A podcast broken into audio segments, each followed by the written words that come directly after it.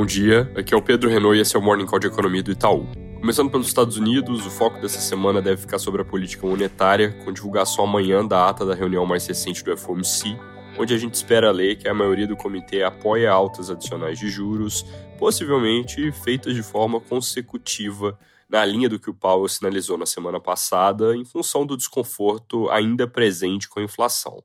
Na sexta, tem payroll de junho, que deve vir desacelerando contra maio em termos de geração de empregos, mas ainda bem robusto e com estabilidade do desemprego, que está muito baixo, e do ritmo de crescimento de salários, que segue alto.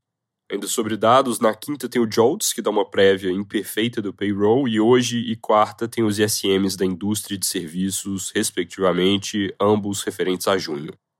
Aqui no Brasil, semana lotada de coisas no Congresso, onde tem votação do arcabouço, da reforma tributária e do PL do CARF na Câmara e sabatina dos novos diretores do Banco Central no Senado. Falei do PL do CARF por último da Câmara, porque ele é individualmente o menos importante, mas na verdade o projeto foi mandado pelo governo com urgência, e aí por isso a tendência é que, a não ser que o governo tire essa urgência, esse seja o primeiro item da pauta. Só lembrando, esse ponto do CARF já tinha sido endereçado pelo governo como uma medida provisória no início do ano, que mudava o critério de desempate em julgamentos desse tribunal para a favor do governo em vez de a favor do contribuinte. Lá atrás, o Congresso acabou deixando a MP caducar e, por isso, tem uma volta agora como projeto de lei. A estimativa inicial do governo é que isso poderia render 50 bilhões nesse ano, mas tem alguma controvérsia sobre esse número, e agora, passado já meio ano, o valor para 2023 obviamente fica menor, isso se ao ser votado na Câmara o texto não sofrer mudanças, que é algo que parece bem possível. Sobre arcabouço, a Câmara vai analisar as mudanças feitas pelos senadores que tiraram do limite de gastos o Fundeb, é, o Fundo Constitucional do Distrito Federal, e gastos com ciência, tecnologia e inovação.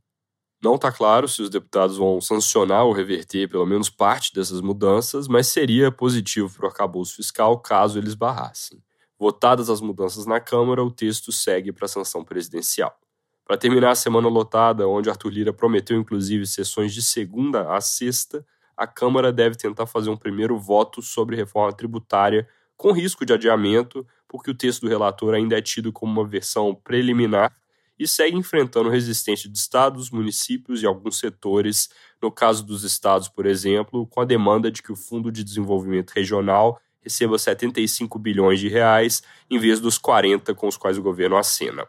Já no Senado, o foco é a sabatina amanhã dos novos diretores Gabriel Galípolo para a cadeira de política monetária e Ailton Arquino para fiscalização no Banco Central. O mercado toma como certa a aprovação dos dois e vai ficar de olho no que falam, principalmente o Galípolo, cuja função vai estar mais próximo do debate sobre o nível da taxa Selic. Indo para a parte de dados, semana sem grandes divulgações, a não ser por produção industrial de maio, que sai amanhã, e GPDI de junho na sexta. Como toda segunda-feira, mais tarde um pouco sai pesquisa Focus, que também tem sido bastante importante por causa da tendência recente do recuo de expectativas de inflação de curto e médio prazo. Importante especialmente ver como as projeções de 2025 e 2026, que subiram para casa de 4% nos últimos meses, reagem à manutenção da meta de 3% pelo CMN na semana passada. Boa parte do mercado já antecipou essa decisão, essas expectativas já caíram um pouquinho, então não é óbvio que essas projeções tenham muito mais para cair. É isso por hoje, bom dia e boa semana.